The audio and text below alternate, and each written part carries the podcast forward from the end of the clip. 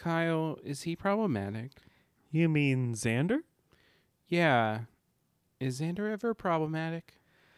What do you want me to say? Lie to me. No, Xander's terribly wonderful. He completely understands that Buffy isn't into him and never brings it up after she firmly tells him that. He never tries to control her or expresses any jealousy towards every single man who ever speaks to her. He always thinks calmly, rationally, and fairly about Angel, and he never acts super horny or gross towards women on the show. Liar. This week, the Buffy gays definitely are not tackling Lie to Me. We won't be sharing our hot takes on the episode, like how Marvin, I mean, Diego's outfit is patently ridiculous, nor will we be sharing any trivia. We certainly are not going to choose an MVP or rate the episode from 1 to 10 stakes while Buffy What's a What? And we absolutely won't discuss queer themes in the episode, nor share the gayest moment while wearing pink bunny slippers. Wait, what? Actually, something just came across my desk. Oh, okay, so the test confirmed that everything we just said was a lie. So settle in for a totally true episode of Buffy Gays. Woo! Hey, Zach. Hey Kyle. How's it going? It's going swelltastically grand. Hmm. Uh, how much better than last week, would you say? I would say equally better. sure. Uh, so, quick disclaimer that was a joke because we are recording this episode uh, immediately after recording our Halloween episode. Mhm. 'Cause so, somebody had to go get their sideways wisdom teeth removed. Yes, exactly. So next week, uh, weird time stuff with podcasts uh, on May twenty fifth. What? I said, "Who's it?" on May twenty fifth, Wednesday, uh, as though our audience needs to know the exact date. I At nine twenty-seven a.m. Just kidding. I just made up the nine forty five. Very close. Oh. I was I- making it like a joke. Mhm. I'm having. I've already had my top teeth, top wisdom teeth removed. because who just- needs tops? Am I right? Right. Who needs tops? Bottoms all the way. uh, my dentist removed my top wisdom teeth because they were like, "No, I shouldn't have them, but they were fine. Zach's making this face. He's like, "Why are you talking so much about this?" But my came bo- from your mind. right, my bottom wisdom teeth need to be surgically removed because one of Mm-hmm. them is just like so far in my gums, and the other one is growing in at a ninety degree angle, and I'll be happy to have them gone. But it's two days before we normally would record the podcast, so we're recording this episode a week in advance. Uh, normally, I wouldn't like really care to explain that to everyone, but Email in if you want Kyle to try to record after coming out of anesthesia. w- we'll see. Galen will probably record me a little bit when he picks me up. oh yeah. So, uh, but just in case you DM us or you send us a review, which you still should, please, we would love it. We love hearing from you. Oh yeah. Uh, It's the but best. uh, you, if you do that after episode six, it, we, you won't hear us talk about it until episode eight. So don't get offended or anything, as we just have real life stuff to do. Okay. Yeah. So I. If it was anything like my first time, I probably could record two days later because I got my wisdom teeth removed the first time at the dentist without like being put under and went to work the next day Oh. rehearsing a Christmas program with elementary schoolers. Woof. Right. Uh, and I mean, it sucked, but I was fine. I probably could record a podcast if it were like that. But this time they're being like surgically removed. I'm being put under. They're like, uh, it's a little bit different. So I, d- we just wanted to be cautious. And th- thank you for sitting through my explanation about my personal dental uh, care.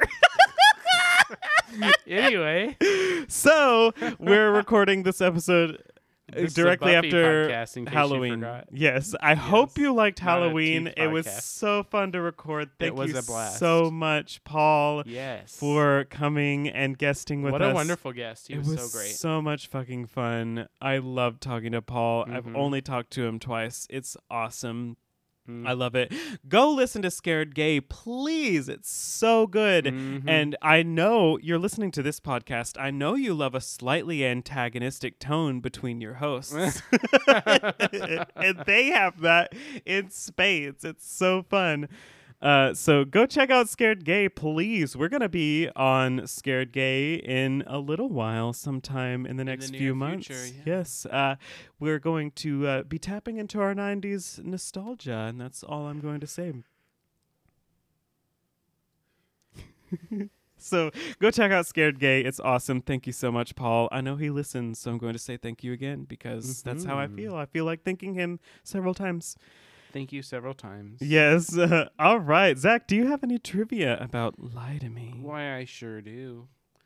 Uh, so I got some of these from my IMDb, so I just thought they were kind of funny. Stunt supervisor Jeff Pruitt uh, says that uh, "Lie to Me" was his favorite episode, at least through season five. Oh, Or, sorry. interesting. He was the stunt uh, person or stunt supervisor for season one through five. Oh, cool. Yeah, and so he loves that. Also, one of the stunt people plays uh, a vampire in this, and a Oh. makeup person. Uh, so Wait, a makeup person plays a vampire? yeah, he's the one that. Is it the fabulous blonde vampire? I hope it is. no, that's the stunt woman. That's so cool. Is that Buffy's stunt woman? I think so.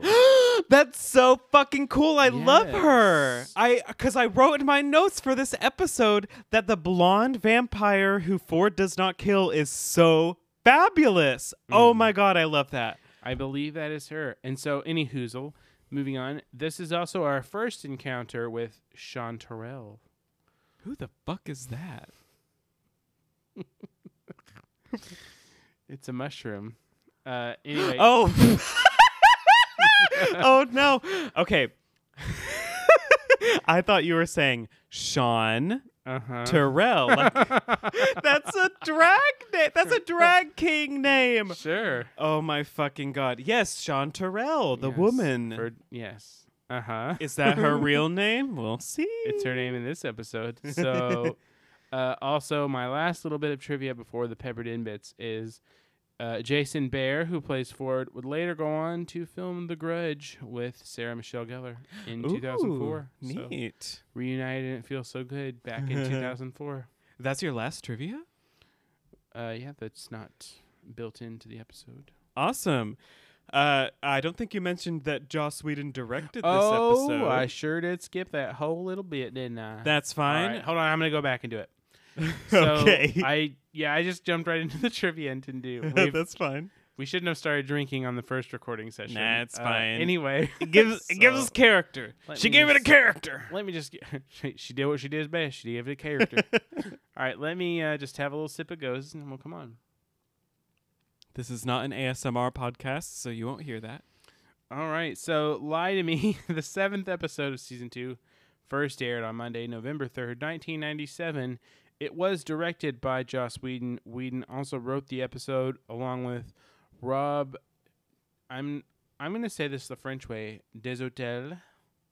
Oh, And I don't know if it's Spanish I didn't see. French. I was looking at the writer, and I didn't see Rob credited.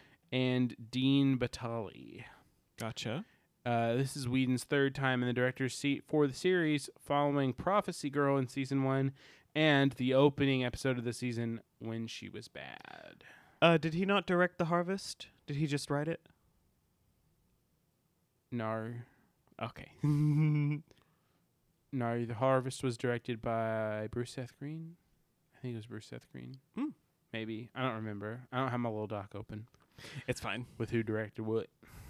I don't know why I'm being so southern all of a sudden. All right, so let's get into it. It's Yes. time. Oh wait, wait, wait, wait. Before the detailed episode discussion, Hmm? you know, I usually do the writer. uh, you've been doing it, but I did have something to say. Mm. so, both directing and writing, this is the first non premiere or finale that Joss Whedon has directed or written. Mm. I, I consider The Harvest to be a premiere episode. Uh huh. That's fair. he did Welcome to the Hellmouth, The Harvest. He wrote the wrote those right. yeah, he wrote those both. He Mhm. wrote Prophecy Girl, he wrote Uh-huh. When She Was Bad, and then he wrote this episode. All right. Nice. So, are you ready to move on? Let's do it. Okay, let's move on to. I totally waited for your answer. Uh, it's time to move on to the segment where we deep dive into the episode and share our thoughts. Do not worry if you have not seen the entire series. We will not spoil anything beyond this point. Um, although, if you are the person who is watching this for the first time with us, please, for the love of God, email us or message us. I want to know. Please. Yes. Um, but anyway, we'll only be discussing up to this episode, and if we allude to anything that happens later, we will do it in the cheekiest, most discreet foreshadowing. yes, absolutely. The most discreet. Discretion is our middle name. Yes. Zach, what did you think of Lie to Me? You know, it's pretty good. Yeah. I enjoyed it. I remember, like, I remember the first time watching this, and just being like, "Oh my God, Ford is so fucking hot." Like, okay. not not in his actions, yeah. physically. All right. Um, but yeah, and now looking back at it, I'm he like, is 90s boy band He is hot. 90. So I literally wrote that down. in my notes. Anyway, we're gonna get that to that later. Uh-huh. But yeah, I overall, it's I think it's a decent episode. I really enjoyed it. I about really liked this episode. And like I said last week, uh, or earlier today, depending on whether you are us or our Mhm. audience, I uh, I just feel like we're in we're watching Buffy the Vampire Slayer now. Mm, yes. Like when she was bad and school hard were good. The other episodes were decent or uh, one of them has been bad. I would say Inca Mummy Girl was just bad. uh, and they've been Buffy-ish, but they've been like they've been building up to this. we said this in the last episode. The show began with Halloween. Like, Yeah. It really like it, you know it had been going on obviously. yes. It's it's like this is Buffy. Uh-huh. Like we got we got into itself. tastes we got tastes of what Buffy is in Welcome to the Hellmouth, in Angel, in Nightmares, in Prophecy Girl, in When She Was Bad, in School Hard, and then in Halloween, it was Buffy, and Right. it is it is continuing to be Buffy, and it's so I'm just so happy. It's Mm-hmm. because like yeah, this is like kind of the golden age of the show. Like Uh-huh. this, is, this, and like it continues for a while. Like where it's like, this is the show. And I wasn't expecting to feel this way until the second half of season two, Mhm. but we're here. Oh, the, yeah, the ramp up has begun. It, it's just so good. I am so happy we've gotten here, and it just it's just makes me all warm and fuzzy because like Mhm. like I started watching in seasons after they'd really established like a tone and like a formula and a breaking of the formula for the show. And I didn't know how long it was going to take before that happened because I'm not as familiar with the first few seasons. right. So I'm just so excited. Let's do it. Yes, let's get into Lie to Me. Oh gosh, I don't know what just came out of me. So we open on a, a little playground merry-go-round slowly turning. I watched uh my mom lo- really loves this show on Hulu. Uh it's on Hulu. I don't think it's just a Hulu like original called Mhm. Zach's like, why the fuck are you talking about this? It's called 911. It's like about first responders. Oh, it's a. Ryan Murphy show Oh, infamous creator, just like Joss Whedon. not to be confused with Rescue 911. yes, no, it's just called 911. And uh, in one of these episodes, it opens up with a man on a merry-go-round, and there's this like YouTuber filming them, and they like do something to make it so the merry-go-round keeps turning, and the people who are Inertia. what inertia. Sure. and whoever's videoing it leaves, and then uh, the first responders come at some point, and the guy's eyes are like popping out of his head because he's been spinning on this merry-go-round so long. Mm. that's that's what it made me think of that. All right. Not that that's relevant. We also see a swing set swaying in the wind, and there's this. Zach thinks my colorful descriptions I- are ridiculous. I just think it's funny that we've been talking for like five minutes and you described like the first two seconds. Leave me the, the fuck alone. so there's a kid in a jungle gym, and we see Drusilla there, and she Mhm. asks the kid, "Are you lost?" He's talking about, oh, his mom's supposed to be picking his up. Picking his up. His mom's supposed to be picking him up, and Drusilla asks if he wants her to walk him home. Uh, and that's when she starts to sing a song her mother used to sing her. Run and catch. The lamp is. Oh, no, not the lamp. I wrote lamp in my the, my uh, my notes autocorrected to lamp because I accidentally spelled it wrong. Zach can't handle what's happening right now. She says, she sings, "Run and catch, the lamb is caught in the blackberry patch," and she tells him her mom's mom sang that. And she says, "What will your mummy sing when they find your body?" And this kid, this kid absolutely does not fucking get what's happening. Right. She's like, "What will they sing when you they find your body?" And the He's kid's just like- like, "I'm not supposed to talk to strangers." And she, oh, he says, "My mom said I'm not supposed to talk to people," and then she says, "I'm not a person." so anyway, a few things to say about this. First of all, this part with the kid is really sad. I'm like, It's fucking creepy. well, uh, It's- but also really sad. Like his Uh-huh. mom just like left him at the park. yeah, where the fuck is his mom? Very dark. Uh huh. And he's like, she runs late. And I'm like, jeez. Okay. Anyway, why is the jungle gym lit from uh, from beneath? Drusilla's manicure is still immaculate. yes. With the black with the white tips. Uh, the kid is just not getting it. She's like, I want to murder you and string your insides all over the place. And he's like, I'm not supposed to talk to strangers. yes, exactly. And uh, to quote uh, my favorite murder, fuck politeness. Like this kid should be running right now. Also, like, right. first of all, if I was a kid and I was stuck in a park at night, which would never have happened because my mom loved me, uh, I. wow. Just kidding, just kidding. I'm being flippant, everybody. Sorry that. Yeah. Sorry to our viewers whose mothers didn't love them. Uh, and- just kidding. We're, we're cutting all this out. This is going to be in the bloopers. No, I'm not cutting this out. Anyway, we don't have viewers anyway. We're a podcast. Listeners. Yeah, whoever okay. you are.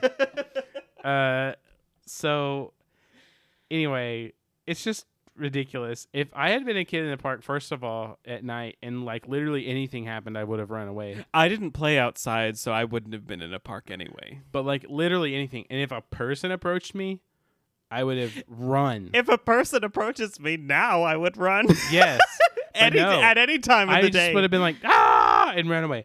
So anyway, we get you know Angel and Drusilla, and they have this whole moment with their past. Buffy Yes. is just randomly walking. She's on a roof. rooftop. and then um let's see uh oh An- drusilla tells her angel that his heart stinks of her Yes. i liked that line Me too. uh And, Buffy sees Drusilla like rubbing Angel's chest. mhm. and then drusilla says something like poor little thing she has no idea what's in store Yes, Angel says it's gotta end, and she says, "This is just the beginning." mm, interesting dialogue from drusilla Oh, really? oh you don't know I maybe have an idea. I'm not sure. mm. I'm just so excited to watch Yeah, this. well if you don't know now you you would you will soon I'm pretty. Well, I don't know. I just want to show you this scene again in like a few episodes, and you're gonna be like, "Wow." Anyway, I'm so excited. So, So, this opening, foreshadowing, everybody. this opening is so fucking creepy. It is really cre- Julia Landau, Oh my fucking god, she's so good. She's amazing. So she just destroys the performance. So It's- good. It's she, it's so good, and I mean, the kid is pretty good too. Sh- Sure. I just wanted to say, like, she is great. She steals the scene, but like, you know, this is a nice little child actor. I wonder what he's up to nowadays. All right. Anyway, I just want to give. Yeah, he's- he worked really hard on you know. this. he's d- you're doing great, sweetie. So like, and also, I wanted to know, this is the first time Buffy has seen Drusilla. Right, and so and it looks from her angle like they're being very intimate. Yes. And uh, I really think it's funny how the lighting is different between the shots. Uh huh.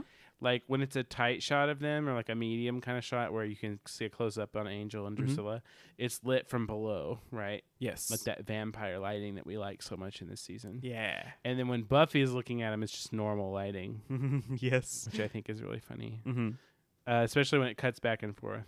So anyway, uh, moving on to Jenny's secret. Yes. Jenny has a secret, and Mhm. it's where she and Giles are going this evening. This is Jenny's secret. This is the first time we've seen Jenny since Yeah, uh, some uh what what the fuck was it called? Some assembly required. Mm-hmm. And I'm it's so nice to see Jenny. Yeah. I th- I thought we were going to see her more often after the first two episodes, but she hasn't been here for a while. and, and- she's taking him on a secret date night. Yes, I think it's weird that she wasn't in school hard because Hmm. that was literally about parent teacher night and she is a teacher at the school. She was, wasn't she? No, she wasn't in school hard. Oh, yeah. Her and Giles are trapped in the library together.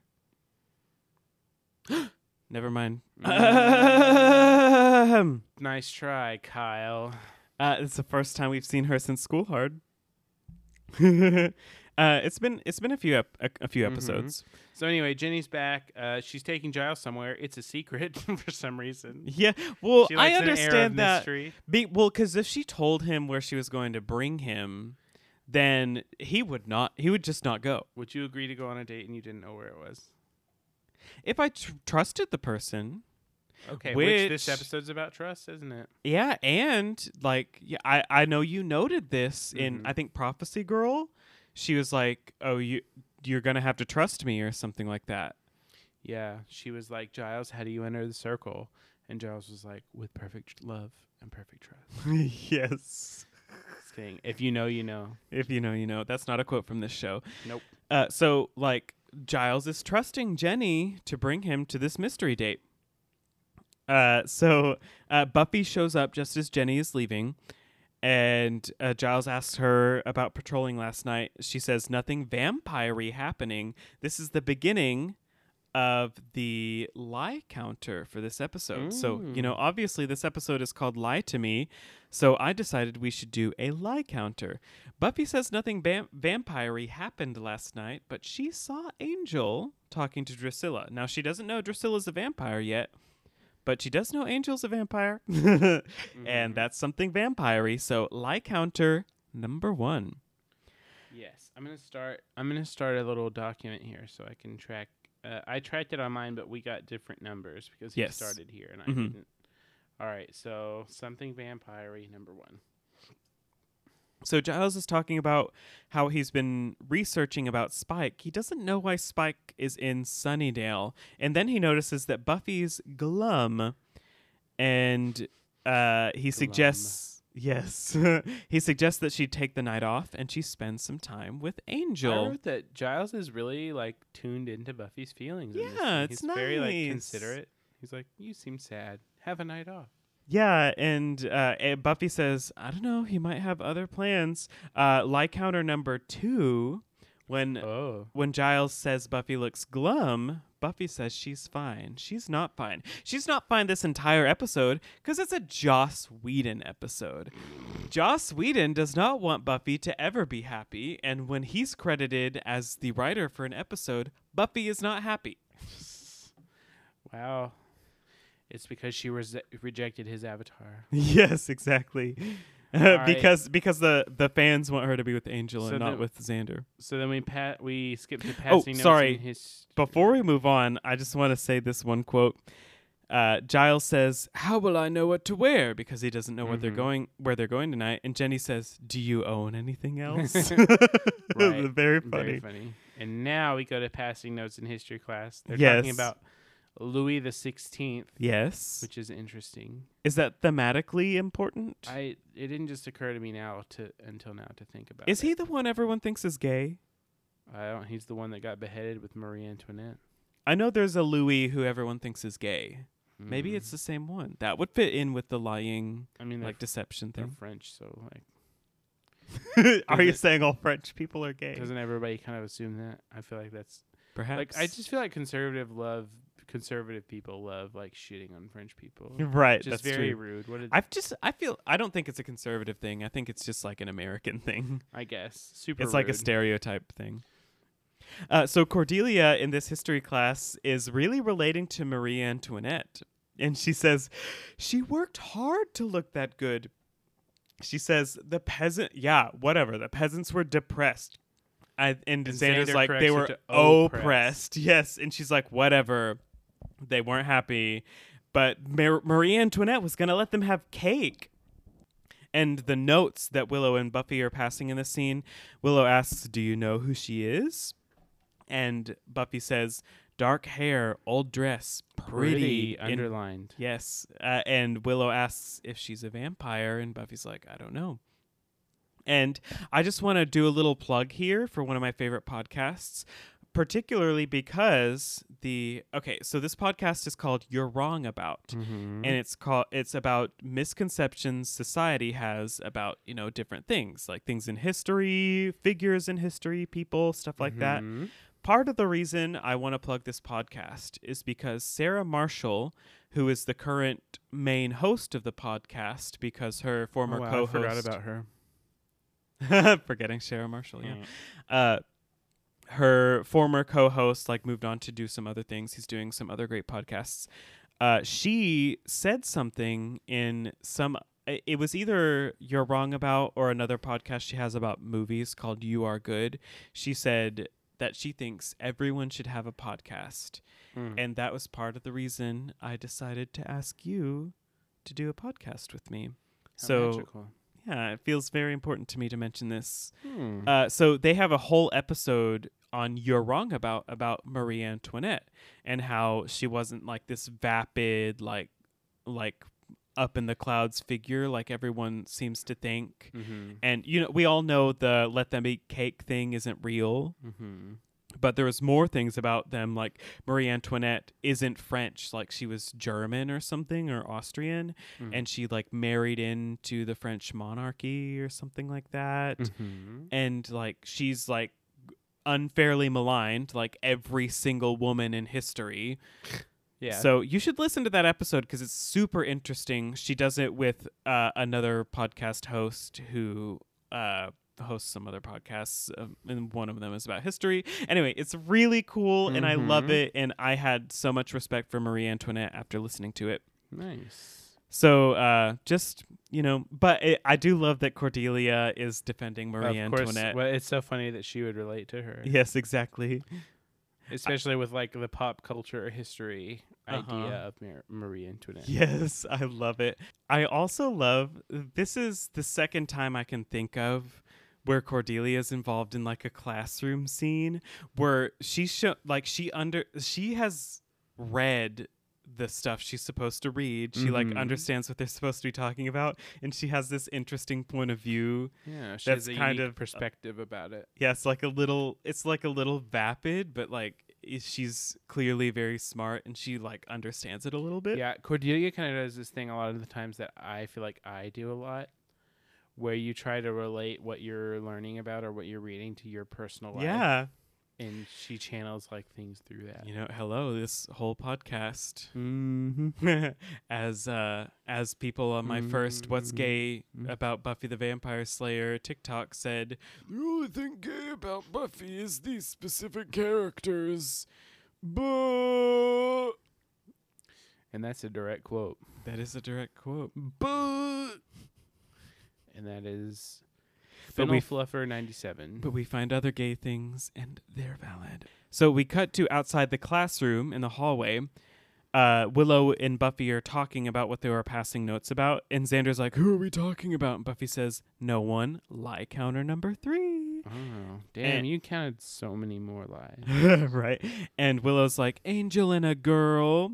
And Xander is happy because he thinks Angel's doing something wrong. I wrote, of course, Angel's happy. Angel might be cheating. Wait, exactly. did I say Angel both times? yes, Xander's happy. of Angel course, might Xander's happy. Angel might be cheating. And Xander's like, a dance party, the bronze might cheer you up. And he's like, oh, and Buffy's clearly not into it. He says, a calm dance party? A moping party? Or something like that. And that's when Buffy's old friend from Hemery in LA, Ford, shows up. And she's very excited to see him. Uh, he says he's finishing his senior year here. Wait, First, hold on. You skipped over the weirdest part. Oh, go he ahead. said you could try a box of Oreos dumped dunked in apple juice, but she might be over that by now or something. And I was like, for, I remember hearing Oreos, and I didn't realize till I rewatched it just uh the, this last time. He says a box, and I was like, she used to eat Oreos by the box. Damn, who hasn't? that's impressive. Right. Uh, so he says uh, his dad got transferred, and so he's here for his senior year. That Well, is a lie. yes, lie counter number three. First We of all, he said he- Actually, he said he was matriculating. That's a lie. Yeah, I lumped that in with uh, Well- him just saying why he's here. Well, but he's saying he goes to school there, which he doesn't. Yes, exactly. And then he said he's going there because his dad transferred, and that's a different lie. Mm, Okay. I'm counting them as the same lie. I'm he's counting just them as- explaining why he's there. I'm counting them as two different lies. I don't care what you say. Okay, lie counter three for me, three and four for Zach. I'm on five. What are you talking about? What? Something vampire She says she's fine with. She's not. Oh, Ford She lies, says about, they're talking lies about about no why he's one. here. That's number four for Matriculating me. is four. Transferred number five. God, okay, I'll just go with Zach and say five, just so Good. we're not doing this the whole fucking episode. that's the correct timeline. sure. Those are two different lies. So we hear about how Ford was Buffy's fifth grade crush, Mhm. and he was like, "Oh, she was too young for me. They I really was throw out a lot grade." of backstory in like two sentences. Really. Really?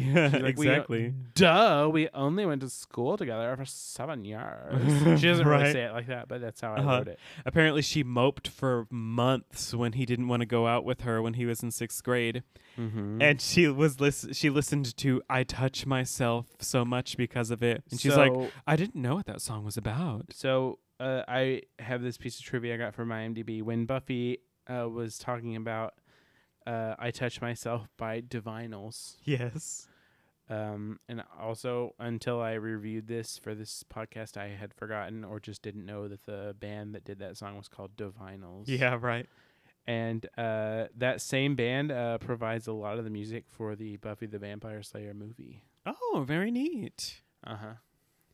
So Buffy invites Ford to the bronze tonight. Xander is not into it, and so she ends. She brings Ford to the principal's office or something, and Willow and Xander talk. Xander is wearing very interesting pants. They're like oh, a Oh, yeah? check Ooh. plaid kind of pattern, and they're brown. I've always wanted to like have some cool pants. Like I only These have jeans and slacks. I don't. I don't even care. I want. I want to have interesting pants. Okay, well they're interesting. So you I- could have some brown plaid check pants, as uh as Magnolia Crawford once said on Drag Race. There's only so much you can do with red and white. yes, absolutely. So uh, Xander is like, "Wow, another guy." She, he says, "Geez, doesn't, she know, any fat guys?" First of all, this just confirms that every First of all, fuck you, Xander. Exactly. Uh, this confirms that every single guy who like is around Buffy, Xander sees as competition for him, even though he knows Buffy d- is not into him that way. Second, I was surprised that my feelings were hurt by that comment. He said that, and I was like, hmm I was like, oh, Yeah, I mean that's not the first time a comment has hurt me on this uh, episode or on this show. uh huh. Uh, the first time was the comment about hairy backs, which I have a hairy back, and you know Uh-huh. what? The hair grows out of my goddamn back. I don't ask it to do that. there's nothing you can do about it. And I, w- I was just like, oh, so like the the people who wrote this episode don't give a shit about the fat boys who are watching it and aren't seen as competition by fucking assholes like Xander Harris. Mm-hmm. AKA Joss Whedon. Yes, exactly. So I really didn't appreciate that. It hurt my feelings. Yeah, very rude.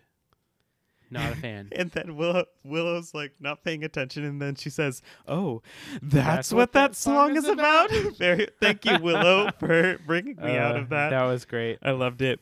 So we cut to the bronze. Willow, Xander, and Ford are p- playing pool as Buffy comes in. They were all there before her. And uh, Willow's like, oh, he was telling us about the ninth grade beauty contest and the swimsuit portion of it. Which I was like, what? That's so weird, right?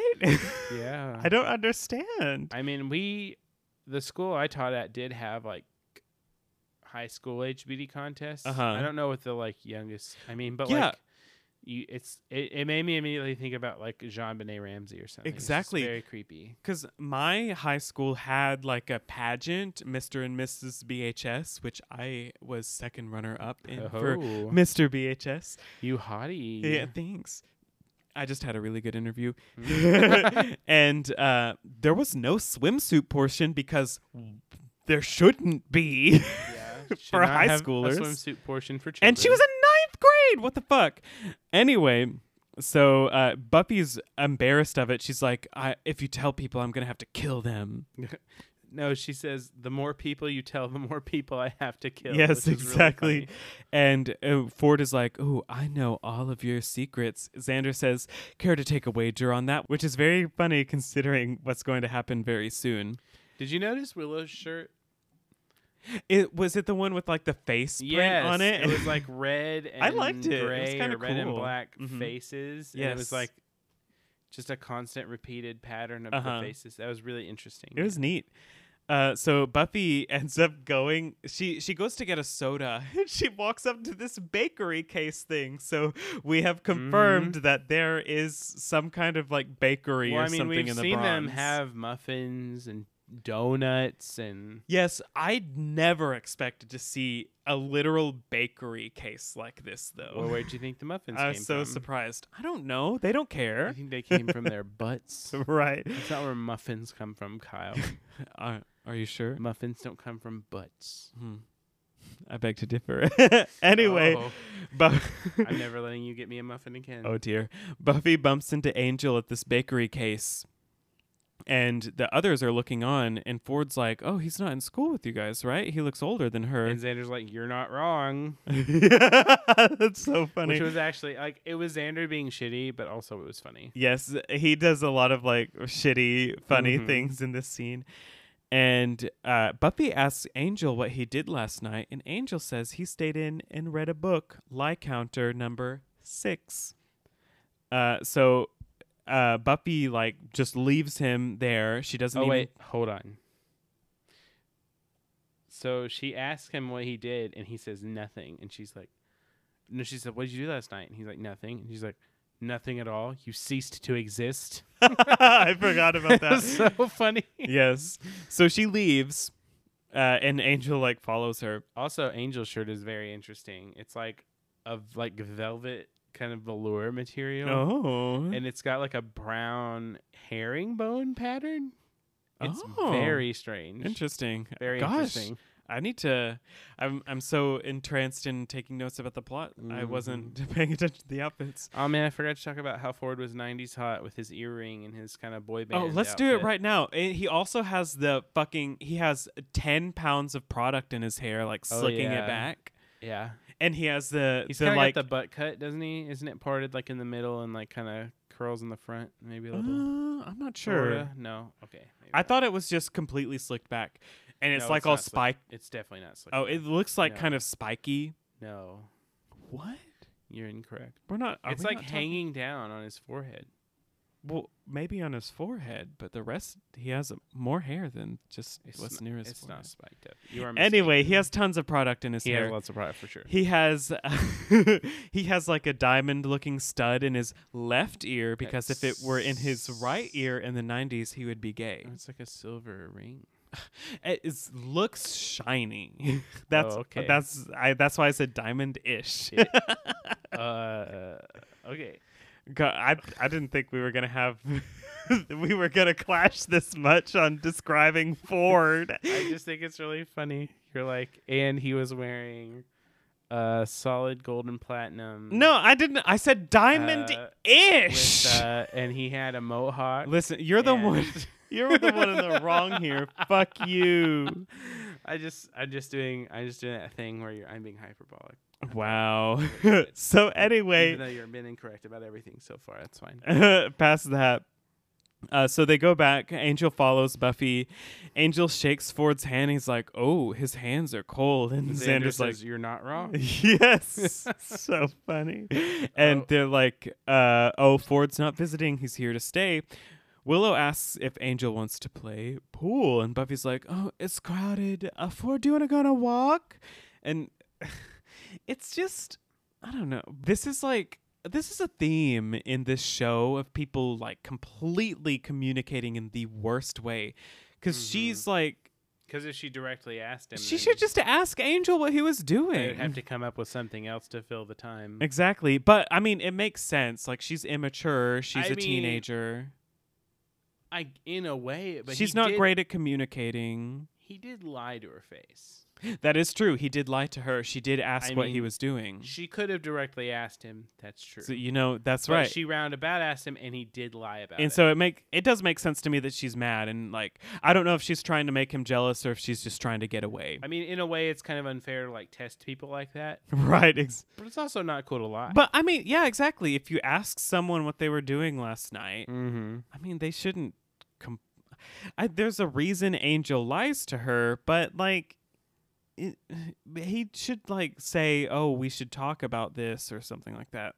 You know, it's part of the and another theme of this episode is like you know, gray areas and like growing up and should we know the truth? Should we not know the truth? And it's you know, it's the whole thing about the episode. And part of the reason it feels frustrating is not because it's bad writing, but it's Mhm. because like it feels real.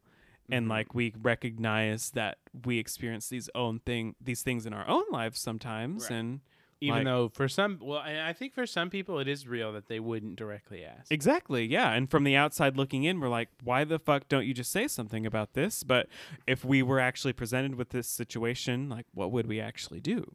Yeah, I like to think I would just kind of straight up be like, but right. I don't know for sure that I would though. I like to think that, but I don't know if I would. I'm not very confrontational. Mm.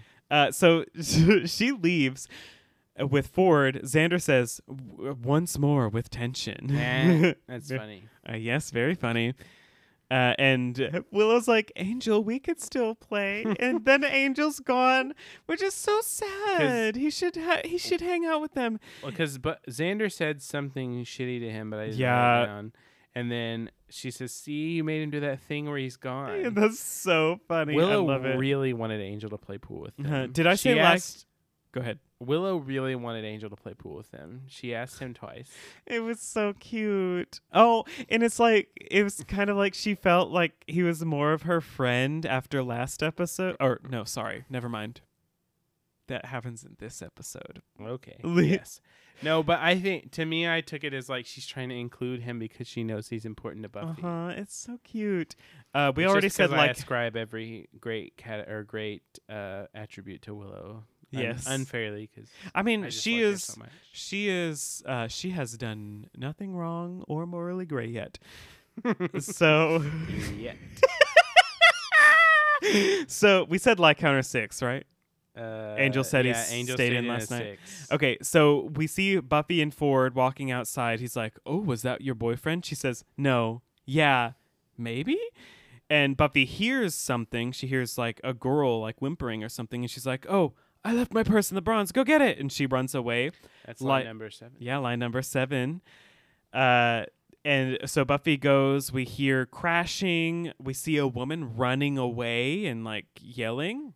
And Mhm. Ford starts to walk back toward where Buffy went. Something about this, him walking towards the camera by himself, made me really notice how enormous his sweater is. Oh yeah, so big. nice. He Like, sees. oh, go he's ahead. obviously kind of like. I mean, he might be muscular. We can't. We we. There's no way of knowing. Uh huh. Uh, but I he is not nearly as big as his clothes are. There's no way. yes. Yeah, I agree. And uh, he also sees her. He sees a th- trash can like fly into a bunch of stuff, Mm-hmm. and he like goes into this part of the alley, and he sees Buffy fighting the vampires, and sees her dust one, and he asks her what's happening. She's like, "There was a cat and and another cat, and they were fighting, and then they left."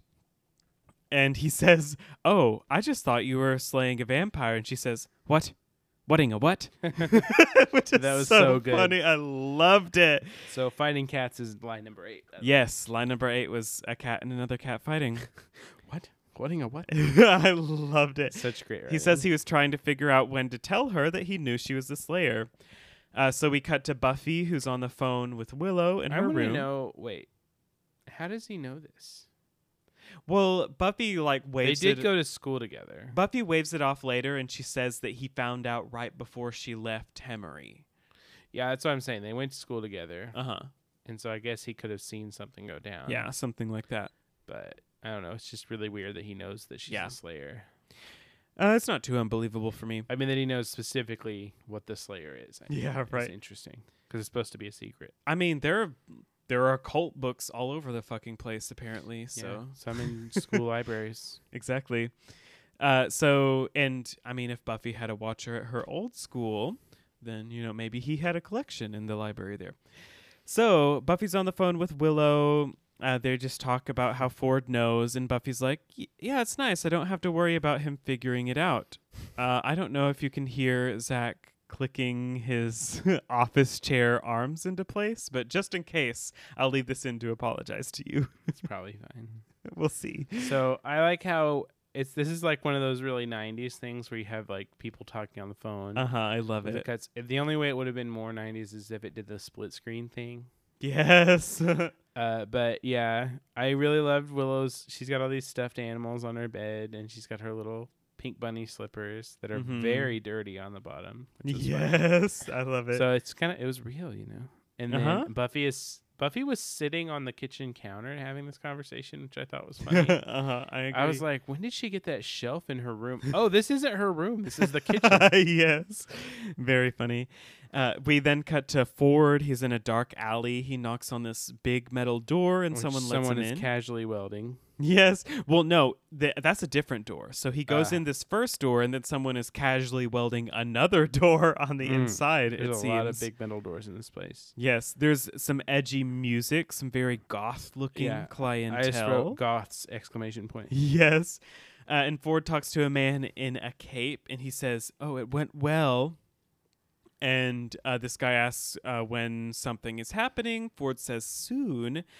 And uh, the guy is uh, trusting Ford and he says, Oh, I'm out on a limb for you here. And we learn his name is Diego, not Marvin. Well, his name is Marvin, but he goes by Diego. Yes. and uh, then a woman comes and brings Ford a goblet, and she's Not a fire. what? Not a Oh, not a goblet of fire. That is correct. Uh, and he's just like, "Oh, make sure you're ready when I say so, Diego. Uh, true believers only." So we see that Diego's not in on this plan. And uh, then Ford says, Oh, two things any American teen should have a chance to do die young and stay pretty. Oh, I wrote Ford tells them everything's going to be fine. I wrote that was a lie. Yes, I uh, that I wrote that as well. So like counter number nine, he says to Diego, "Everything's going to be fine." And uh, there's this vampire movie playing. What is it? Is it Dracula or something else? It is Dracula from 1974, starring Jack Palance. Mm.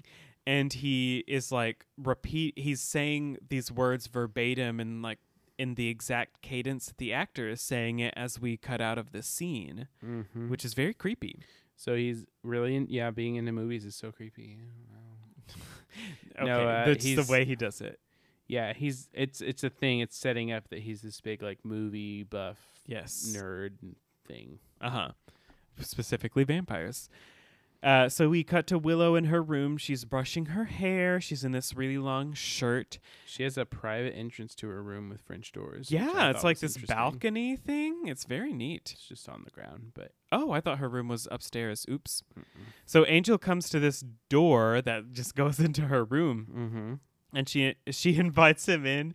He's like, "Oh, I can't come in until you invite me." And she's like, "Oh, well, I invite you. Hmm. You're invited." or something. It's very funny. I like when she turns around and she sees her underwear on the bed, and she's like, Yeah, it's a bra, and she, like, and swipes it off. to- but she doesn't. She just moves it over. She doesn't actually yes, take she it just off. swipes it to the left.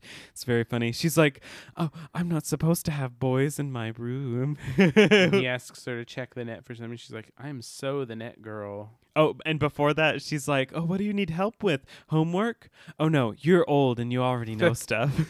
it's so is- funny. Yeah. And when he tells her that he wants her to check on Billy Fordham, she's like, "Can I tell you something and you won't bite me?"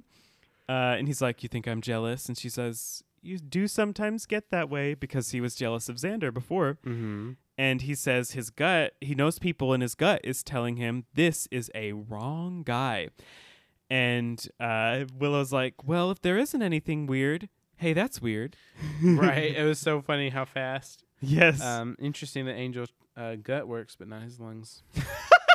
yes very funny uh, so uh, apparently ford is not in the school's records normally they would send grades over and stuff and then Willow's mom calls up and she's like, Angel, you have to get out. Come back tomorrow. We'll work on this. And he's like, okay, don't tell Buffy.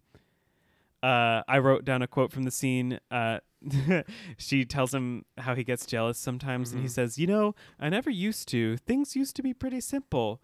A hundred years just hanging out, feeling guilty, really honed my brooding skills, which I thought was very was funny. Very funny. I also loved Willow's giant fuzzy slippers. oh yeah. And like counter number 10, she tells her mom she's just going to bed. I like how she gets her mom calls her and she's like, "Ack, you gotta get out of here." yes. Very funny.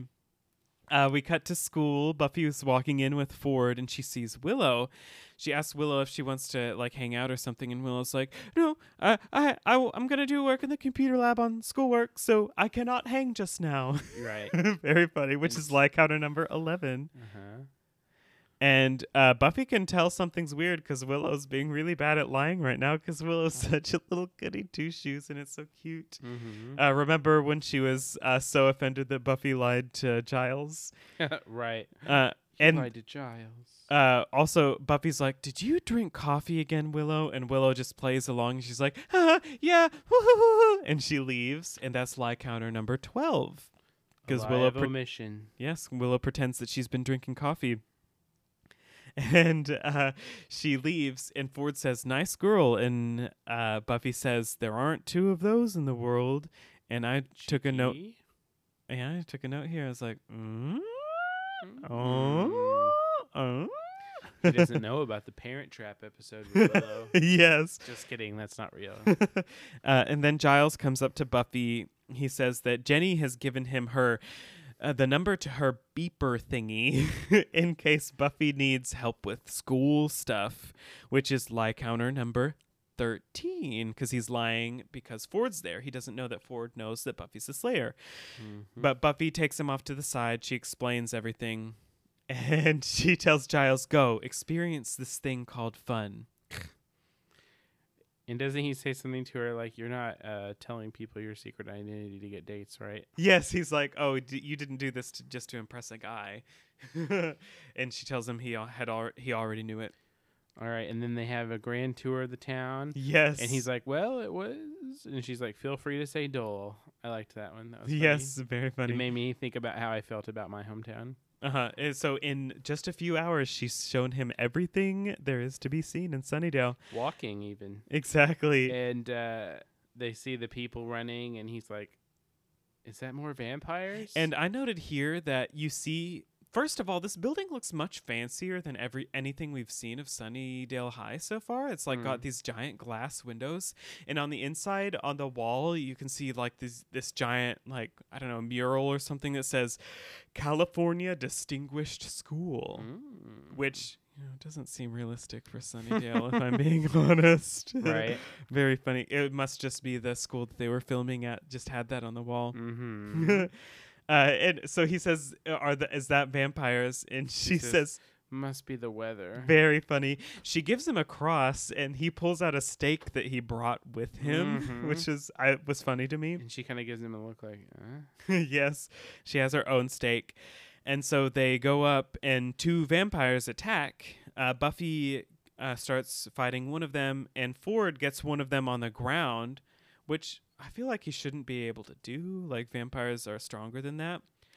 they're selectively strong. Yeah, exactly. Just like Buffy. So he has this one Mhm. pinned on the ground, and he's about to stake her.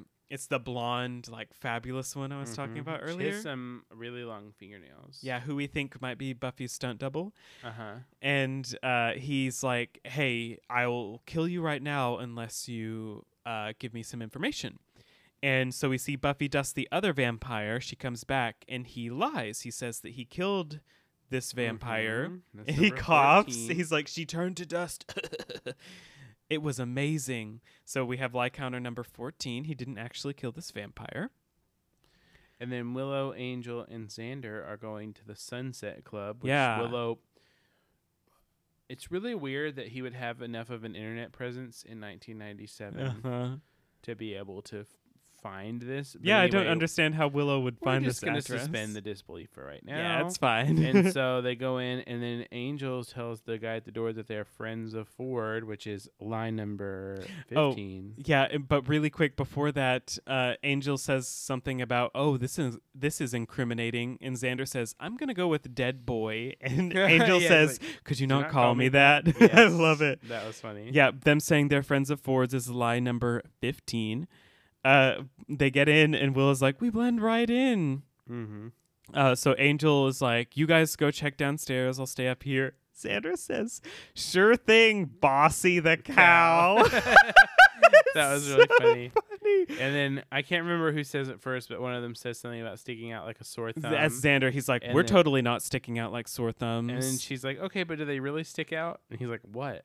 And she says, "Sore thumbs. Do they stick out? I mean, have you ever seen a thumb and gone, "Wow, that baby is sore"? yes. And then he says, funny. "You have too many thoughts." Yeah, I loved and it. I think it it may have happened before this, but I feel like this is one of the moments where I like really fell in love with Willow Uh huh. because this is exactly something that I would do. Yes, would be like, exactly. but why do they say it sticks out like a sore thumb? Uh huh. Like, I love it. something like that is some is a thing I would bring up in conversation. Uh-huh. They pass a man who's like standing up inside of a coffin. Mhm. it's so funny looking, and he just he says hi. It made me think about the this haunted house place uh, that you can go to oh yeah. not far from here, uh, where yeah, it's just corny kind of thing that you can Uh-huh. do, like a little photo op in a coffin. Right. Uh, Willow says, noticing a theme. Wait, one of them says, notice, noticing a theme, and the other one Mhm. says, vampires, yay. Yes. uh, and then the girl we saw from earlier with Ford greets them. Her name is Chanterelle. mm-hmm. And they find out that they these people call the vampires the lonely ones, and they revere them. Uh, Chanterelle doesn't think vampires are interested in harming anyone. Hold on, you skipped a lie. Oh, what was it? Uh, so she's like, I can tell you guys are newbies, and Willow's Oh, like, yeah. oh no, we come here all the time. Yes, that's like counter number 16. Uh-huh. Uh, Chanterelle says they're creatures above us, and Angel's down here by this point, and he calls her a fool. Oh, I liked how when she called him the lonely ones, and Xander was like, we usually call them the nasty, pointy, bitey ones. Yes. Oh yeah, Very Zan- funny. uh, Angel is fucking terrible at undercover. He's awful. And I mean, it matches with what we know of Angel because he doesn't stick around people very Mhm. long. Yeah, he doesn't know how to talk to people. He's like, Mhm. "You're a dumbass." And then- Exactly. And she's like, "Oh, well, I don't want to talk." And she's like, anymore." oh, you should consider viewpoints other than your own. yeah." Like, actually, I mean, okay, Chanterelle is incorrect in about like Mhm. vampires. Um, has some questionable things about like how she feels about people's consent to things. But she seems really nice. But like, yeah, she like, and like, she makes it like the opposite. Like, you didn't have to be so confrontational. Yeah, you're like being Like, kind of mean. No, she's like very. She's a, a good at conversation person. So maybe Chanterelle has a future. Perhaps. Uh, so Chanterelle leaves, and Xander's like, "You really are a people person," and Will is like, "No, no one's gonna want to talk That to us." so funny. Yes. I loved it when he said that. and Angel's like, "I've seen enough. he I says, know." These people don't know anything at all about vampires. Yes. What they are, how they live, how they dress. And a guy it- passes by him dressed exactly like him with this like jacket and this It like blood red shirt. So funny. I loved it and the so way there's like a they all he walks past and like they kind of have a like eye contact yes. and then angel just kind of looks at, at them and they're kind of looking at him for him the the way they did it like the timing of Mhm. that scene was so funny I loved it. And- And so they they start to leave. Xander's like, "Why is Ford hanging out here?" And Diego hears them. yeah and uh, then we go uh To the library. where they're coming back from what we find out is monster trucks Yes. i love when So when buffy finds out too she's like you took him to monster trucks yes. So Buffy's like, I'm sorry to interrupt, but like this is important. And uh, Giles is like, No, you did the right thing. It's Mhm. fine. And Jenny's like, Oh, you could have just hel- told me if you hated it. Giles is pretending he liked the monster trucks, which is Lycounter number 17. Mm-hmm. So uh, Buffy says that she sent Ford home. She needs to talk about these vampires that were here tonight.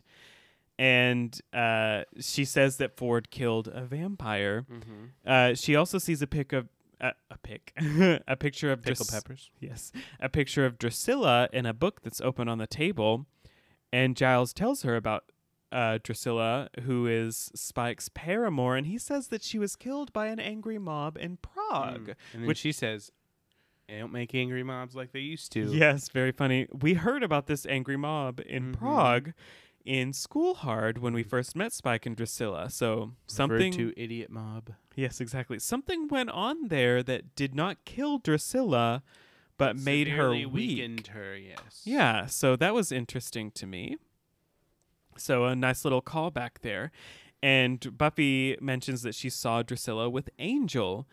And Jenny says, Isn't he supposed to be a good guy? Let's read up on this girl. And uh, they then see that the vampire, the fabulous blonde vampire from earlier, is there. Technically, there was a lie there, but I can't tell you what it was. Oh, okay.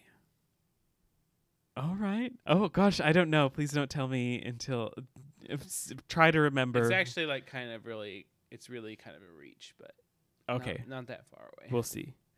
Uh, so the fabulous blonde vampire from earlier is there. She has stolen a book and she just Mhm. leaves. Giles is like, it took one of my books. yes, very funny. And Jenny says, "Well, at least someone in this school is reading." and Buffy's like, "Ford said he killed her," so she's like, "Oh, Ford She's got- lied." yeah, and then uh, the next scene we transition to, I call Drusilla's dead ass bird. Yes, she's uh she's trying to get this bird to sing a song for her. While Spike is being very jealous about Angel and Drusilla. Yeah, so Spike comes in. He's learned that Drusilla went on a hunt the other night, and he's angry about it. And she's like, "I was hungry and you were out." And he's like, "Oh, did you meet anyone? Like Angel? What did you talk about? Old times, childhood pranks?" Mm-hmm. And uh he's like, "Oh, it's kind of weird since he's the enemy." Mm-hmm. which is very interesting to me. Like it seems like Drusilla went out maybe specifically to possibly see Angel. Could be, could be not. Who's maybe? I'm not sure. And he's like, "The bird's dead. You left it in ca- in a cage, didn't feed it, and now it's dead, just like the last one." So this has happened a lot. Mhm. And then she's she does this like she's like "Mm," she like recoils a little bit. It Mhm. makes her really sad. Mhm. And uh that's when Ford comes in after Spike offers Drusilla a new He bird. just walks up in the lair. And Spike's like- like, "Don't we have any security here?" I couldn't tell if these the vampires behind Ford like let him in there and like delivered him or I'm if he just made his way guessing in. Yeah, cuz Spike says something about, "Oh, did we fi- finally si- find a place that would deliver?" I like how he's like Ford's like, I know who you are, and he's like Spike's like, Yeah, I know who I am too. So Yes. Very funny. Uh, And uh, so the blonde vampire brings Spike this book, uh, which is apparently going to be very useful. yeah, it will be. Oh, all right. that specific book. God, there's so much I don't know about this season. Hmm. And uh, Ford's like, I have an offer for you. Uh, sorry. And uh, this is where he's doing the thing where he's like, "Oh, you have to tell me I have 30 seconds to live," or something like that. Yeah, and Spike's, Ford thinks he lives in a movie. yes, exactly. Spike's like, "I don't want to do that," and he just grabs his ear. He doesn't know that he lives in a TV show. Yes, exactly. Yeah, I like how he grabs the his ear or whatever, and and then Ford's like, "Please," and Spike's like, "Okay, you have 30 seconds to convince me not to No, kill you." Drusilla convinced. He was fully about to. kill Oh yeah, because Spike asks, "Can I Drusilla's kill him?" Like, don't. and Drusilla he's shakes her about to, head. and she's well. First, she's like, "Don't do it. Let trust me." Mhm. And then he listens to him, and he's like annoying and whatever. yeah. And uh, Uh, so Spike agrees to uh, turn Ford into a vampire if uh, Ford gives Spike the Slayer. And then we cut to break. mm, Uh, and then we see we cut to Buffy. She's like sadly stirring some tea in her kitchen. it looks so funny. And uh-huh. Angel shows up the door. He asks if he can come in, and she's like, "Oh, I thought you could just come in once you'd been invited." And he's, like, "I can. I'm just being polite." "Yes," which is nice. I like that. sure. And uh, Angel's like, we need to talk about Ford. He's not what Mhm. he seems, which Buffy has figured out by now. And she says, "Oh, Willow and Xander are in on this because he mentioned them." And she's like, I. She asks who Drusilla is. She says she's tired of Angel's lies. And he says sometimes the truth is worse than Mhm. lies. She says she can take it, and that's when he says, "Do you love me?" And she's like, "What?" and Mhm. but eventually she concedes and she says, "I love you. I don't know if I trust you." And he says, "Maybe you shouldn't." And then she says, "Maybe I should decide." I try not to write down Hmm. too much dialogue, but it's just so good. Mm-hmm. And uh, this is where he mentions what he did to, to Drusilla before he turned her. Uh, he says Mhm. he did a lot of bad things, but she was the worst. He was an obsession. She was an obsession of his. So he basically made her insane, Mm-hmm. and then he made her a vampire right after she took her nun vows, yes, and then yeah, he killed all of her family. He says she was pure and sweet and chaste, which is Uh-huh. why he did this to her. and he he said uh, she went to a convent, and I was like, the convent of the Sacred Heart. yes. and so he turned her into a demon the day she took her holy orders. Who's Drusilla? Sorry, okay, yes. And Buffy says, Well, I asked for the truth. And then Angel tells her about these vampire worshippers. And uh, he doesn't know what Ford wants from Buffy, but he knows that Buffy can't trust Ford. Okay, did you notice that they go to an exterior shot of the house for the last little bit of this scene? I did not. They're like outside the house through a window, through a like like a lace curtain, Interesting. and I was like, why did they do Hmm. this? I was. It was. I'm sure there's like a There's got to be a profound thematic reason. reason. reason. At first, I was like, "Is Ford like listening at the window?" And like, but it's cut out because I was watching the Prime Yeah. version that's like pan and scan. But uh, no, because I watched it again and Mhm. there's nothing else there. So yeah, I, I don't know, man. Very interesting. It's also interesting to me how they they keep flip flopping between Angel and Buffy, like having nice moments and having tense moments. Because it started out tense with when she was bad, and then in uh, Some Assembly Required, they ended the episode on a really sweet note. Mm-hmm. And then in Reptile Boy, it swung back the other way. She's like, "You won't even get coffee with me." And then in Halloween, Well, they had a nice moment. I think in this one, it's like his most reasonable uh huh. off-puttingness. I agree. because he he's not wanting to tell her the Mhm. things that which is really interesting how the show kind of delineates what he did versus what angelus did or vampire Yeah. angel did because a lot of times like they they state straight up like the vampire is not you Uh huh. but then they also like assign blame to him for all the stuff he did Yeah, it's very interesting. And before he got a An- soul Angel talks as if it was him who Mhm. did this, but you know, because he remembers it all uh huh. But it wasn't like he wasn't doing it Exactly. which is really interesting. Like, it's really phis- philosophical Mm-hmm. uh, questions about agency and all that stuff. But yeah, it's anyway. Yeah, and I just like it's interesting to me that we keep flip flopping between these like nice sweet moments and these rough patches. Mm-hmm. Uh, it's l- like one to one. It's like exactly like one and then the other.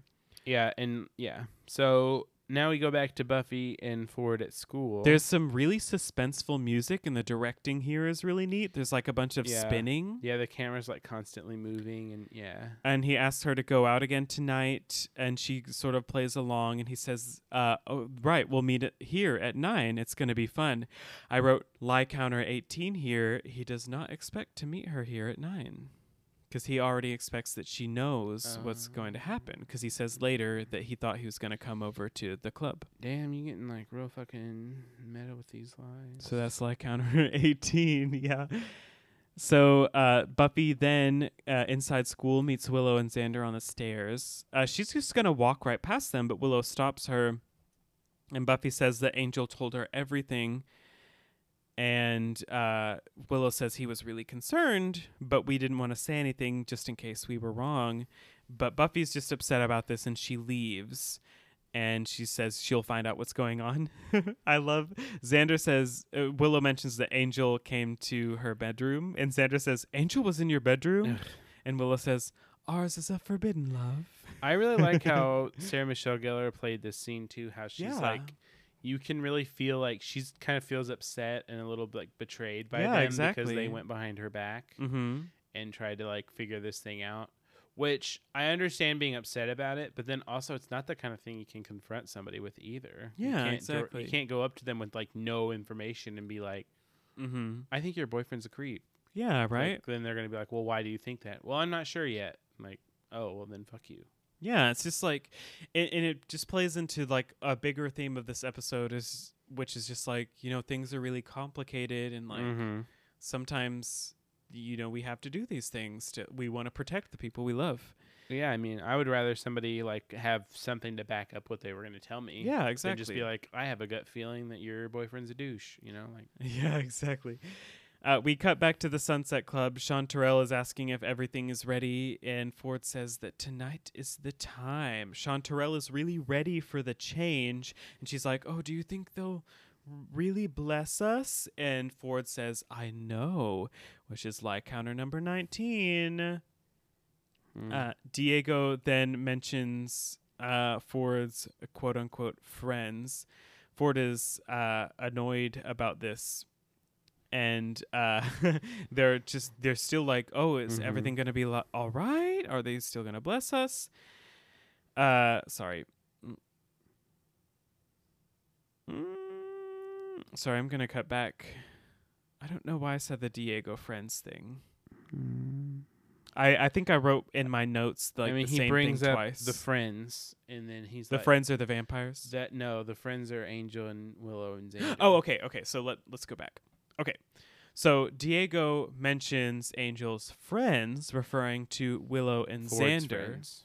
Yes. Oh, so, yeah, not Angel, not Angel. Ford. Angel, Willow, and Xander are Ford's quote unquote friends, and Ford's like, what? And that's when Buffy comes in. Mm-hmm. And Buffy's like, "Oh, I just couldn't wait for tonight. I'm rash and impulsive. I guess it's a flaw. Maybe your flaw is being a lying scumbag." All right. I did want to mention too when he was talking to them earlier, and he they were like really worried about the plan. Uh huh.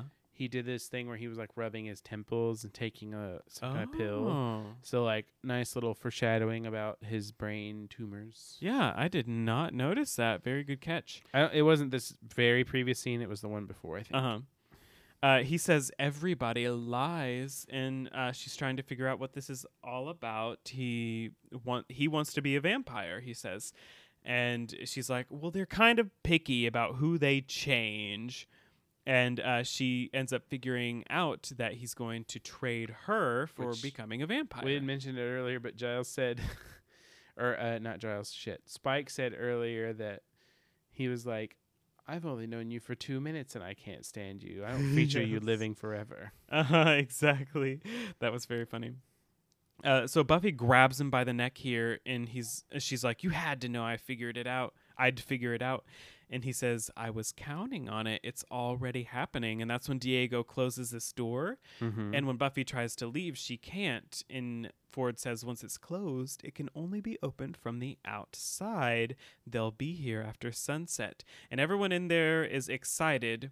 And Chanterelle's like, we're going to ascend to a new level of consciousness. I had the question like, so what do the other people think that Buffy's role is in this? Like, Yeah. do they think the vampires are gonna kill Buffy? I think they probably think that Buffy is also going to be turned. but she clearly doesn't want to be.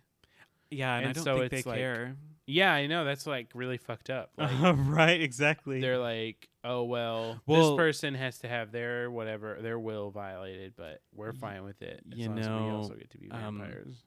It's kind of like they're missionaries. no, yeah, no, it's very culty behavior Mhm. the whole time. Well, just like just in general, like people who believe that you can only have a happy ending if you ascribe to their religion, Mm-hmm. and they try to bring you into that fold, like whether you want to or not. Well, and then the same thing as she tries to talk sense to them, mm-hmm. and then they're like, that one Diego's like, she's a non-believer, she taints us. Yeah, And so- it's like that's cult shit, like where they're like, someone's like, okay, so like maybe you shouldn't be in the cult where you cut your dick off and then shove it up your own ass and Exactly. dump around for four days and give them all your money because that's not good. And they're like, uh-huh. no, I have to. And it's Right. like they're a re- they're a reasonable person, but they've been brainwashed. hmm So uh, our lie counters 19 and 20 are uh, Ford saying he knows that they're going to bless them, and 20 is he says they're not. that.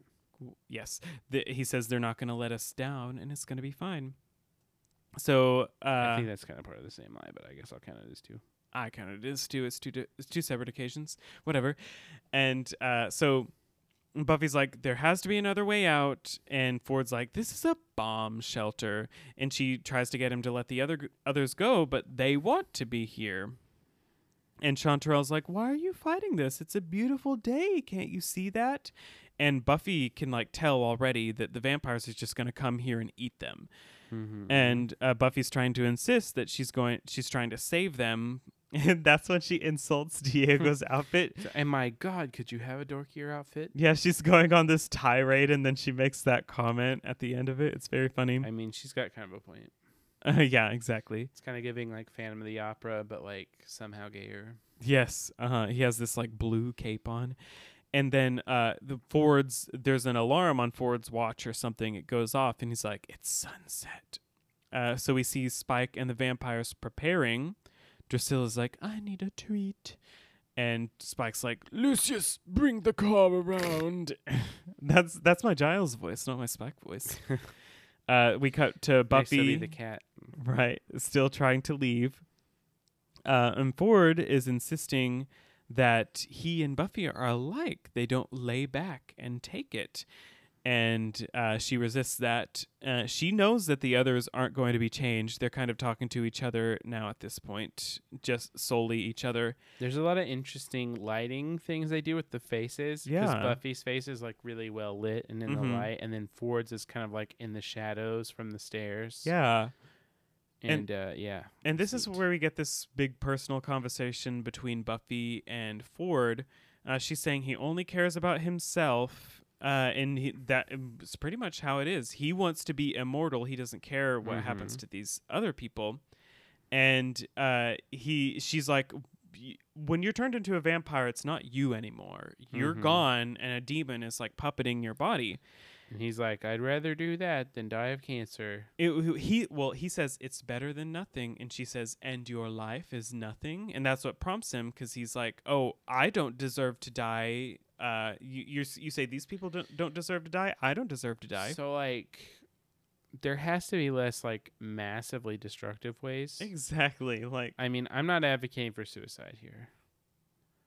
But like also if you are fatally ill, hmm there is assisted. and I know, guess like, so like do that instead of killing a whole bunch of people. and why does he have to bring them into it? Like he didn't say anything about giving them giving well, all these vampires. he needed entire meal. Diego to get the lease on the building Mm, I guess that makes to be able to trap Buffy because he knew That's he so couldn't trap fucked up. Buffy.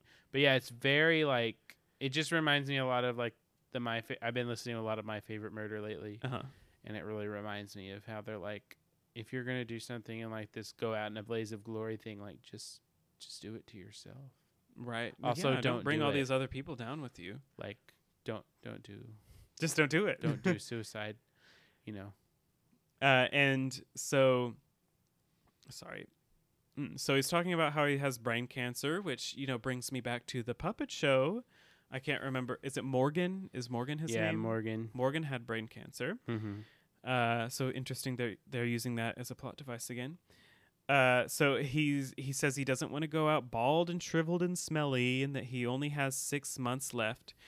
And he's he says to Buffy, "Did I screw up your righteous anger riff?" Mm-hmm. and uh, she ends up apologizing and, but she says you're still wrong Mm-hmm. and he's pushing back against her still he says these people are sheep how rude mm-hmm. and he says they want to be vampires because they're lonely or miserable or bored and he says he doesn't have a choice and she says he does it's not a good choice but he does have a choice and right now he's choosing to commit mass murder mm-hmm. and uh, she asks if this is how he imagined it and tells him that he she does feel sorry for him but that she'll kill him herself if those vampires come in here and start feeding Mm-hmm. he's like oh i really did miss you summers and that's when the car with the vampires comes and she says please help me stop this and he just doesn't say anything uh, so she goes to plead with all the others to uh, like get on her side and he just kicks her down the fucking stairs and then he slaps her He hits her with a crowbar. oh i didn't see the crowbar oops Mhm. I thought he just fucking slapped her. God. And that's when Chanterelle goes up the stairs, and uh, when Spike comes in with Drusilla, and uh, They Spike of course immediately start feeding. exactly. Spike says, "Take them all, save the Slayer for me." It's really funny how like sometimes people die instantaneously or like within two seconds of getting a vampire yeah, bite. exactly. And then other times they can like be just sucking on them for like minutes at a time, and then they're like, "Oh, I'll stop," and they're fine. Yes, because several people, including Chanterelle, are Mhm. bitten in this scene, and vampires are feeding on them for several seconds, and uh, they all end up going out alive. And Buffy jumps up and she sees Drusilla's kind of unguarded and jumps up and yes, she holds her this- hostage with a stake. And I just wanted to just comment, like it looks so silly the way Mhm. she jumps up to the second on that really weird swirly chair thing. Yes, That thing was very strange. and that's after she fucking knocks Ford into a pillar and knocks him out. And she has those uh, like white go-go boots or something. I don't know if they're go-go boots or ankle boots, but she's got these really Something bright that. white boots on, Yeah. which I thought were funny too. So she And grabs there, Drusilla she holds her hostage. and she says, uh, "Oh, where is it? Uh, let like- everybody out, or your girlfriend fits in an ashtray." So Spike lets everybody go, and Which kind of, you know, I I was kind of surprised by that. Like, uh, Spike really cares about Drusilla, and like oh we yeah, well, know about huge, that. That's a huge through line thing with their relationship that like Uh huh. they met, like they're a big deal to each other. Yeah, and we already knew we we could already kind of tell that he cares about Drusilla, but like Which this is a in is- a big way. Well, and it's pretty different for a vampire. Yeah, to care exactly. about something, even Mhm. if it's like, you know, someone they're in a vampire relationship with. yeah, so uh, he lets everyone out. She brings Drusilla over to the top of the stairs, and, then- she pushes her Uh-huh. onto Spike. and she locks them all in there, Mm-hmm. and then she tells everybody Wait. outside. Uh, Spike is like, he Oh. tries to get out, and he says, "Where's the doorknob?" Yeah, and then yeah, and then uh, she's like, "We'll come back in the morning," and they're like, "For what?" And they're like, "For the body." yeah, she's talking to And Angel, then- Xander, and Willow, who yeah, just gotten here. And then Ford wakes up and he's like, "Well, you let her get away. It's not my fault. Give me my vampirism." And they're like, "All right." And Spike's like, "Yeah, I guess." and then and then we fade out. Uh huh. And then the next day she comes and finds the body, and then they're burying them. Yeah. Next day, and Well, I feel like he's already been buried. a while, yeah. Wh- Buffy much time has come to leave flowers at Ford's grave. She's wearing yet again a gigantic plastic ring. I didn't notice that. So we see Buffy at Ford's grave. She's laying fla- flowers down. Giles asks if she wants to say anything, but she doesn't really have anything to say. She says it would be simpler if she could just hate him. I yeah, that she thinks he wanted her to. And she comments that nothing's ever simple anymore, that she's trying constantly trying to work it out who to love or hate, who to trust. And she says it's just like the more she knows, the more confused she gets. And that's when Giles Mhm. says, I believe that's called growing up. She says, "I'd like to stop then." Or sorry, I gotta say it again. She says, "I'd like to stop then." Okay. hmm He says, I know the feeling. She asks him if it ever gets easy. And that's when Ford pops up out of the ground and she just stakes him Mhm. immediately. Uh, you know, which is uh, Buffy understands that vampires are not people, and she she does, is not phased by this at all. And uh, so after she stakes him, uh, he says, "You mean life?" Because she asked if it ever gets easy, and she says, "Yeah." Does it get easy? And he asks what she wants him to say, and she says, "Lie to me." And I call dibs on this quote because I loved it so much when I watched Mhm. this. It's one of my favorite quotes from the show. I've seen it a bunch of times, and uh, it it made me it like choked me up when I watched the episode. He says, "Yes, it's terribly simple. The good guys are always stalwart and true. The bad guys are easily distinguished by their pointy horns or black hats, and we always defeat them and save the day. Nobody ever dies, and everyone lives happily ever after." And we cut to credits, and Buffy says, "Liar." And that's our final lie of the episode, lie number 21. What? Oh, you counted all of those as one? Yes. I Did you count them as multiple? That's like six individual lies. Sure, 21 or 27. Depending on whether you count his whole statement as a lie or each uh, individual. So we end the episode at either 21 or 26, 27? 26. 26 lies, depending on whether you count each of those as one lie. That was really sweet.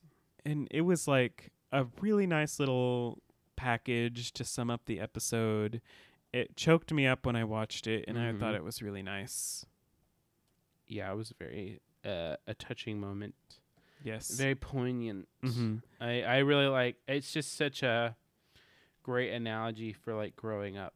Yeah, exactly. And that's like starting uh, I mean this whole season so far like a lot of it has been about growing up, especially like this run of episodes starting with Reptile Boy. Mm-hmm. Like we've had Buffy going to this party being all naive and Halloween with them choosing this these like childish costumes and now there's this episode and it's more explicitly about growing up and it's just uh really nice it's starting to like we're starting to see like what the grander theme of this season is going to be Mm-hmm. so that's the episode zach do you want to memori- memorialize ford Yeah, let's do it. All right. Everybody raise your glasses. Ford, you got a bad deal, man. You had the Mhm. brain cancer. Um, but it's kind of a lot like what Buffy said. It's not about the hand that you're dealt, but it's what you do choose to do with it, mm-hmm. which is really easy to say. I don't have brain cancer yeah she didn't either that I know of. Um, but you know, you didn't oh have god to that's choose. dark you know, i hope you don't have brain cancer same nihilism. Anyway, uh, but most people that have a terminal cancer don't choose to become mass murderers. You That's fucking true. asshole. Mhm. So in that way, you suck and you deserved what you got. Also, uh, who wants to live on by like literally being a de- an evil demon and killing people? also, it's not even you. You are still dead. yes, It's the same. You had there was no logic in what you were doing. Um, life isn't a movie. Anyway, you're dead. If life Rest were a movie, you'd be the right guy, and Right. I'd be the best friend, And you'd fall in love I also with. just want to say that I acknowledge how ridiculous it is to tell a fictional TV character that life isn't a movie. Anyway, rest in peace. Welcome to this bitch. podcast. Clink. All right, so as we move through this series, we'll give each episode a score from one to ten stakes. Zach, how many stakes would you give this episode? I gave this one. Uh, I'm changing my score. I gave it a seven out of ten originally. I'm gonna go ahead and go to eight. Actually, All right. I think it did deserve a little bit more than seven. So I'm giving it eight out of ten. Decent episode. Uh, a lot of really kind of deep themes that are Mhm. investigated in um, in a way that's not like super cringy, Yeah, which I appreciate. So yeah, eight out of ten. I'm going to give it an. Uh, I'm kind of torn. I'm going to give it an 8.5. I almost want to give it a 9, but I feel like Hmm. the subject matter of this episode, like the plot, it could be stretched out into another episode or something and be a little bit more fleshed out. Like I feel part? just I feel like the tension with the lying and Buffy being upset with Angel and her friends, like it deserved a little bit more drawing out and like maybe the we could have a little bit more mystery with Ford. It all being contained into one like 45 minute episode was just a little it was a little fast paced for me with the themes of the episode. I feel like it could have been drawn out a little bit longer. I guess. I think conversely, it, well, I mean, in you know laws of TV world, it's easier to kill somebody if you don't get attached to them. Right. But I mean, that would have been more to the point and Mhm. theme of the episode if they had like left Ford in and he kind of became one of the Scoobies Right. And then got killed. hmm So yeah, I think the pacing is a little fast. Like maybe he could have been introduced an episode earlier or something like that. Like I I feel like it could have we could have drawn it out just a little bit more to I- help hammer these themes home. I think it would have been cool for Ford's story, but not for any of the other ones. okay. I think it would have been really annoying to Yeah. like watch multiple episodes of them lying to Buffy and her being like, "Are you lying to me?" and then being like, "No." Uh-huh. And I, I just, I would have been like, "Oh my yeah, god." Yeah, definitely. That would have been annoying. Definitely no more than two episodes of it for sure. Uh, but yeah, I, I see what you're saying about Ford. Anyway, let's move on. But yeah, I I did really like the episode. Again, I think it's like this is another this is part of a string of really good episodes we have happening right now. Oh yeah, very solid. Uh, so Kyle, are you ready to tell us who your MVP is for this episode? I sure am. My MVP for this episode is Angel. That's who I picked too. Gosh, so much so much un, so many unanimous decisions. I kind of thought about Buffy actually, uh-huh. because if you really look at it, she does kind of solve everything on her own. yeah, but she like they tell her that Ford is lying to Uh-huh. her, but she had already figured that out on her own. but uh she wouldn't have known where the Sunset Club was though. I guess. But she would have figured out that Ford was lying and Yeah. then probably Mhm. asked Willow to look into him and then got there Yeah. on her own. Uh, so I think it's a there is a strong argument for Buffy, but in terms of like not making it always Buffy, which is not Mhm. really fair. And Uh, when but also just I, I think Angel did a lot of the legwork. Yeah, I agree. And when Buffy does explicitly ask Angel, "Hey, I saw you with this girl. What's going on?" He tells her the truth. Mm-hmm. So, Okay. yeah, I think it belongs with Angel. Sure, we're giving it to Angel and yeah. Yeah, let's move on to a brief queer analysis of the episode, Zach. so brief, so queer, so analytical. All right. So, in this episode, the character Ford uses lies to try to escape the reality of his tragic fate. He lies to the people in his life, and he lies to himself. He also heavily indulges in escapism through film, another way of tricking your brain into believing everything is fine. Mm. Some queer people use lies in a similar way to insulate themselves from harm. We use the concept of being in the closet, for example, to adopt a false persona and protect ourselves from having to deal with how we'd be perceived. Uh, LGBT individuals may be hiding from the emotional trauma of trusting friends and family to maintain healthy relationships after coming out, or from actual physical danger to their person. Queer people have had to utilize deceit as kind of a self defense for such a long time, and it's so annoying. Uh, some have to lie to survive, some have to lie to feel comfortable or safe. Some have to lie to gain power. Uh huh. Some have to lie to become senators while clearly fucking their cousin. Um. Anyway, uh, for some, the lie is toxic. Very topical. and big. Thank you. It'll put this in a time and place. yes. Uh, for some, the lie is toxic and eventually begins to eat away at their mental health. Uh, and I'm not here to tell anybody whether or not uh, the lie, quote unquote, is right for them. Uh, that's not my place. I just know that when I stopped lying to everybody about who I was, I felt a really tremendous sense of relief and freedom. But I've said it before in the podcast and I will say it again that is my privilege. Mm-hmm. I uh, was privileged to, I mean, come out gay as a white cis male. So I didn't have near the obstacles that other people in the queer community have, or the LG, LG too many drinks, LGBT community have.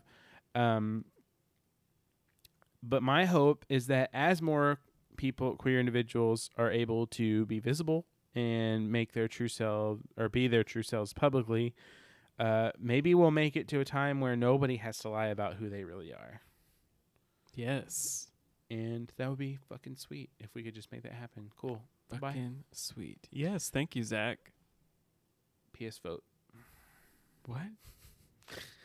oh, P.S. Vote. Yes. Uh, yeah. Please vote if you are in America and don't vote for Republicans. Yes. Also, if you're a Republican, stop voting Republican. And if you're going to continue to vote Republican, stop fucking listening to this podcast. Right. Get the fake out of here. Yes. All right. I didn't think that was going to be political, but it became political. It happened. Imagine that's like talking to me. right. All right, here we go. So it's your turn to say something. Uh huh. What am I gonna say, Zach? So we've talked about the queer themes. It's time for the gayest moment. Kyle, what is the gayest moment of the episode? Uh, As per usual, I'd like you to guess first. All right, I'm gonna guess. Oh, we uh, something that I will be saying. If you don't have a guess, that's okay. On, I'm thinking. Diego uh, having a chosen name that is ignored by asshole friends. Uh, do they not call him Diego? Well, the one guy calls him Marvin. Ford calls him Marvin. But then he's like, it's he does change it to Diego later. I don't know. Does Ford even say his name after that? I don't know. Okay, that makes sense. I'm Maybe not. I'm gonna say. Ford quoting Dracula verbatim. Would- as the movie is playing. Uh, that is very gay to me. Also, as he has tons of product in his hair with a shiny earring, yes. that's the gayest moment to me. You know, it was tough for me to pull that out of there because this is a very Yeah, it's not super thematic and straight episode. If I'm being honest, it's all about uh, Buffy's relationship with two men. So yuppers. yeah. All right, Zach. Do you want to tell everyone where they can find us? Yeah, now we've wrapped up Lie to Me. Thank you so much for listening. If you liked what you heard, please be sure to follow us on Spotify, Apple, or wherever you podcast. Support us by leaving a five star rating and review on Apple Podcasts. You can also follow us on Instagram and Twitter and TikTok at Yes. Buffy Gays Pod. Yeah, reach out to us through email if you want as well at buffygays at gmail.com. Or you can leave us a voice or text message at anchor.fm slash buffygays. Please share us with your friends if you have friends who like Buffy or TV or are gay. Right. Also, remember, uh, we double recorded, so we will not read reviews this week, but we will continue to read reviews aloud Yes. on the pod as they come in. So it would be great if you would leave us a rating with a written review on did- iTunes. We did read one on Halloween. We did. was very nice. Yes, very nice. And uh, you could also, if you could also just DM us if you have any thoughts you want us to talk Mhm. about for any episodes. You can DM us those as well. Yes. So this has been the seventh episode of season two of Buffy Gays. Join us next week, and we'll be talking about the Dark Age. Till next time, I'm Kyle, And I'm Zach. and we are your Buffy, Gays. Gays. Happy slaying.